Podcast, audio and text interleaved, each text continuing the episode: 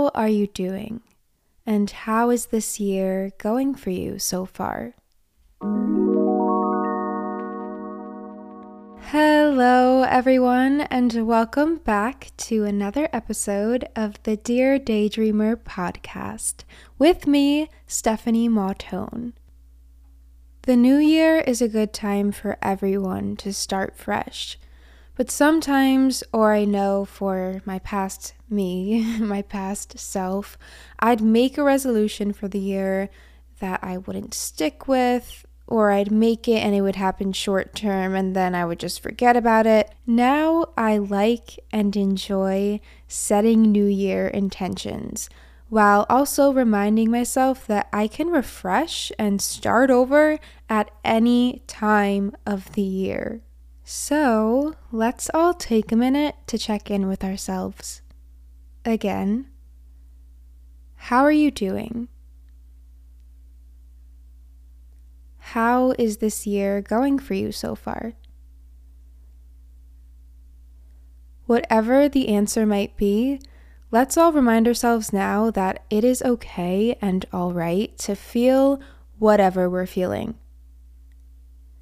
If there's anything you want to change, is there anything you can do that's in your power or control to change it? Or to feel better? And maybe whatever you're feeling is something you really have no control over. And it's okay to just let ourselves feel. If you're in a positive place, what has been the reason for that? What can you continue to do to keep growing and taking care of yourself? It always feels good for me to sit with myself like this sometimes and just do a quick check in. And it helps me to sort out my emotions, especially in a world where so much is out of our control. It helps me to focus in on how I can continue to move forward. So, with that all being said, I'm going to say it again. Every day is a fresh start. Now that we're about two months into 2023, I thought it would be a good time to just do a check in because I know and feel that sometimes New Year's resolutions or intentions can put pressure on us when really there's no pressure because, again, every day is a new beginning. And when I say pressure, I mean, you know, maybe if we aren't following our resolutions or doing what it takes to reach our goals. And you know, it's it's only been 2 months. That's nothing. Sometimes we can feel like we're equating that with failing when really it's more of just focusing on what we can control and what we can do each day to slowly work towards the things we want to achieve we can't do everything all at once and we're not going to see results right away. Things take time and we need to be patient and kind to ourselves. And also, maybe you're sticking with your resolutions that you've made for yourself or intentions, and that is so, so great. And again, I think it's just like thinking about what can we do to continue to move forward and keep going. Personally, for me, I like the idea of setting intentions for the month so that it's a slow build up and I'm not trying to do everything at once. And for example, so far for January and February, I have a planner. So at the beginning of the month, I wrote down a list of the things I wanted to accomplish that I actually had control of. That way, I wasn't trying to just pile everything on all at once and take it all on.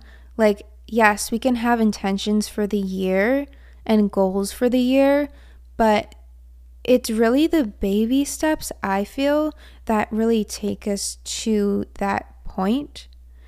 And it's funny because I feel like I'm talking like I'm some kind of expert.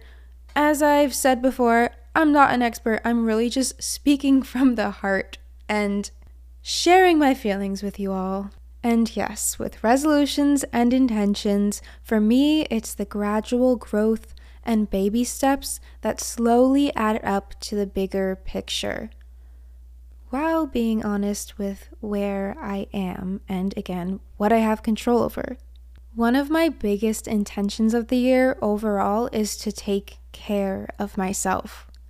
I feel like self care has always been at the top of my list. And really, when I'm taking care of myself, I feel like everything else in my life flows effortlessly and falls into place. Because if we're not taking care of ourselves first, or if we're not in the best place, then we can't expect ourselves to be able to flourish and grow in other areas of our lives, whether it be work, school, whatever it might be. And keeping it real, an example that comes to my mind first, um, I feel like, why do I feel like lowkey scared to share? It's, I don't know. We're getting vulnerable here. I went through a breakup last year and it definitely took me some time to heal and I gave myself time and I honestly just needed that time because I couldn't just jump into different things and distract myself because those feelings were still going to be there. So I really feel that you need to take care of yourself first. And it's just so important because, again, when you are giving yourself love and you're taking care of yourself, that's when you can really flourish and grow in all areas of your life. But your physical and mental health comes first, for sure. Self care, all the way. I love self care. And there are so many forms of it, big and small. You know, from taking baths, my personal favorite. I absolutely love taking baths, putting on some calming music, lighting a candle, love it. Or grabbing a coffee, or maybe you are in therapy, or being around friends can really help, or cooking a nourishing meal, even sometimes just lighting a candle in my room if that's all I have time for. Whatever form of self care I can cram in into my life, I will. okay. Another form of self care, well, I see it as self care personally. I also see it as such a powerful way to set intentions, set goals, and just see it physically because I am a very visual person personally. Um, vision boards. I think vision boards are so powerful. I mentioned vision boards in a previous podcast didn't really go in depth about it, but today I am going to because I think, especially with what we're talking about today, checking in with ourselves, seeing how 2023 is going for us so far, checking in with our goals and intentions we might have set, and knowing that we can set them at any time, I feel that vision boards are really good for reminding yourself of your intentions and goals. And might I add, they're really fun to make. They are really fun to make. At the start of the year, I, and I, like I already mentioned in a previous podcast, I already have like two vision boards in my room. I made a third one at the start of the year in January with my friend Naomi and my twin brother Dane, and we had the best time together. It was such a vibe. Highly recommend, or do it by yourself too, whatever fits your vibe the best. This time, like, so in the past, I've, you know, printed pictures of places I wanted to go, things I'd want to do. This time around, I like photoshopped myself into the experiences that I want to have. And I got very, very specific. And it was so much fun. I, funny story, I printed my pictures out at CVS so I had to go pick them up. And I was just thinking about how funny it would be if whoever was printing out my photos was just like flipping through them and thinking like what what is this girl doing? Because I literally was like photoshopping myself onto a magazine cover and things of that nature. So it just was really funny. Um, but again, so fun to do. Then we got a bunch of magazines, just flipped through, cutting things out, cutting little quotes or words out that really resonated with us, and they came out so good. And I have it up on my wall, and it is my favorite vision board yet because I feel that I got so specific with the things I want, and as I continue to work on my career and my goals and dreams and intentions, I can just see it all so clearly. And now, physically, I can see it clearly on my board. So, yeah, I really think that vision boards are just a great idea. And even like I was saying before, setting intentions for the new month ahead. If you feel like you've fallen off a bit and need a reset, then let's just set intentions, whether it be for the rest of the month or the next few months or even for the next week or the next couple days. Whatever is going to work for you, big or small, what can you do or continue to do to be in a better place or continue to grow? That truly is what it's all about. And all right, I'm gonna get a little crazy for a second, but just bear with me. I, just to put things in perspective, I saw a post recently about how NASA found a planet that is almost identical to Earth.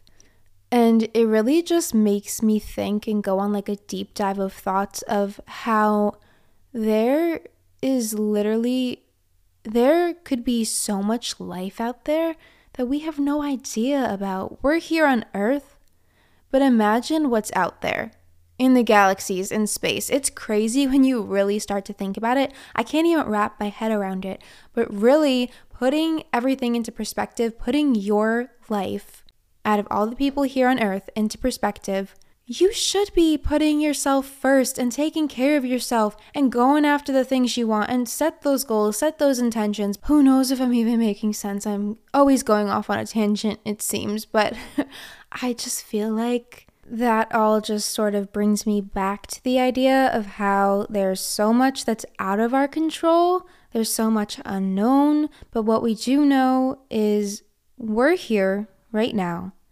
And we have the ability to create the lives that we love.